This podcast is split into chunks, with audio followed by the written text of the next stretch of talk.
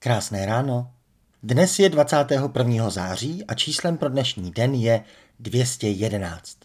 Dnes před 103 lety vyšlo první řádné číslo Rudého práva. A komunisti tento den slavili jako Den tisku, rozhlasu a televize. Je tak symbolické, že zrovna v těchto dnech vrcholí debata o tom, jak se mají zvýšit poplatky za tisk, rozhlas a televizi. Rudé právo již naštěstí odešlo do věčných lovišť fake news, takže zbývají poplatky za zbylá dvě média, nyní 45 respektive 135 korun.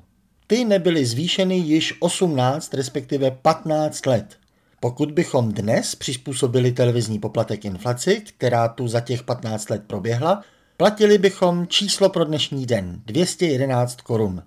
Na 21. září hezká schoda.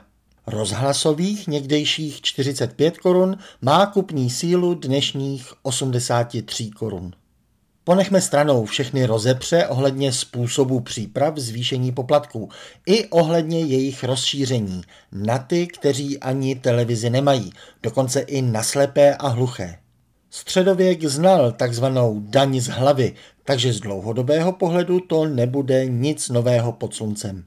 Když můžeme platit autorům písní za náš pevný disk, i když si na něj ani jednu písničku nenahrajeme, proč bychom nemohli platit za naši obrazovku, i když ji nemáme?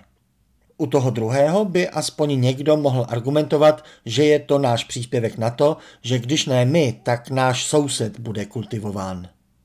Pověnujme se u snídaně jen té otázce nové úrovně poplatků. Navrhované zvýšení toho televizního o 25 korun na 160 by tak vzhledem k číslu pro dnešní den pokrylo jen třetinu potřebného navýšení, pokud bychom chtěli nechat reálnou hodnotu poplatku stejnou. U rozhlasového poplatku je zvýšení pouze čtvrtinové. Z toho vyplývá, že dál budeme dostávat inflační slevu, jenom bude o třetinu nebo o čtvrtinu menší. Loni při vysoké inflaci se novináři často ptali, a můžeme na inflaci najít něco pozitivního? A právě tohle je jedním z drobných příkladů. Inflací zlevňuje všechno, co cenově zafixuje stát. Tedy vedle pokut, daní třeba z alkoholu nebo cigaret, i mediální poplatky. V Americe mají ještě tu přidanou divnost, že tam mají zafixovanou i absolutní výši maximálního státního dluhu v dolarech.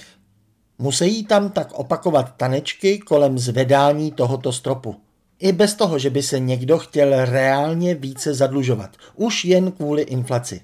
Ani po více než 100 letech chronických inflací ani u nás nikoho nenapadlo dát do zákona jednoduchou inflační doložku. I proto teď ty tanečky kolem rozhlasu a televize. Když už ale politici tančí, bylo by dobré, kdyby tančili v rytmu.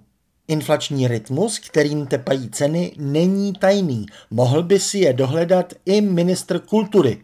Kdo jiný by měl umět tančit než ministr zrovna kultury?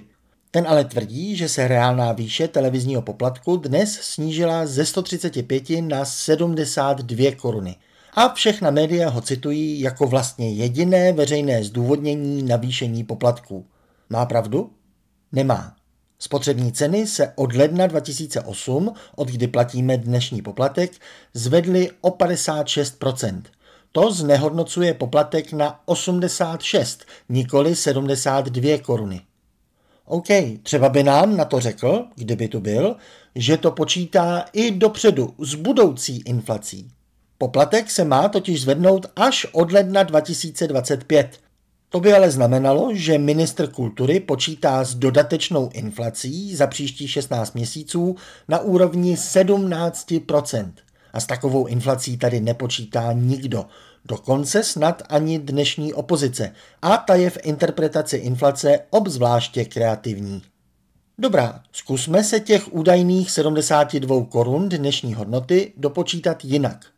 Třeba pan ministr nemyslí dnešní hodnotu vůči tomu, kolik platíme za jiné věci, tedy inflaci, ale vůči tomu, kolik si vyděláváme.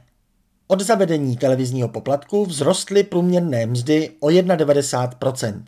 To je, jako bychom z dnešních příjmů dávali 70 korun 60.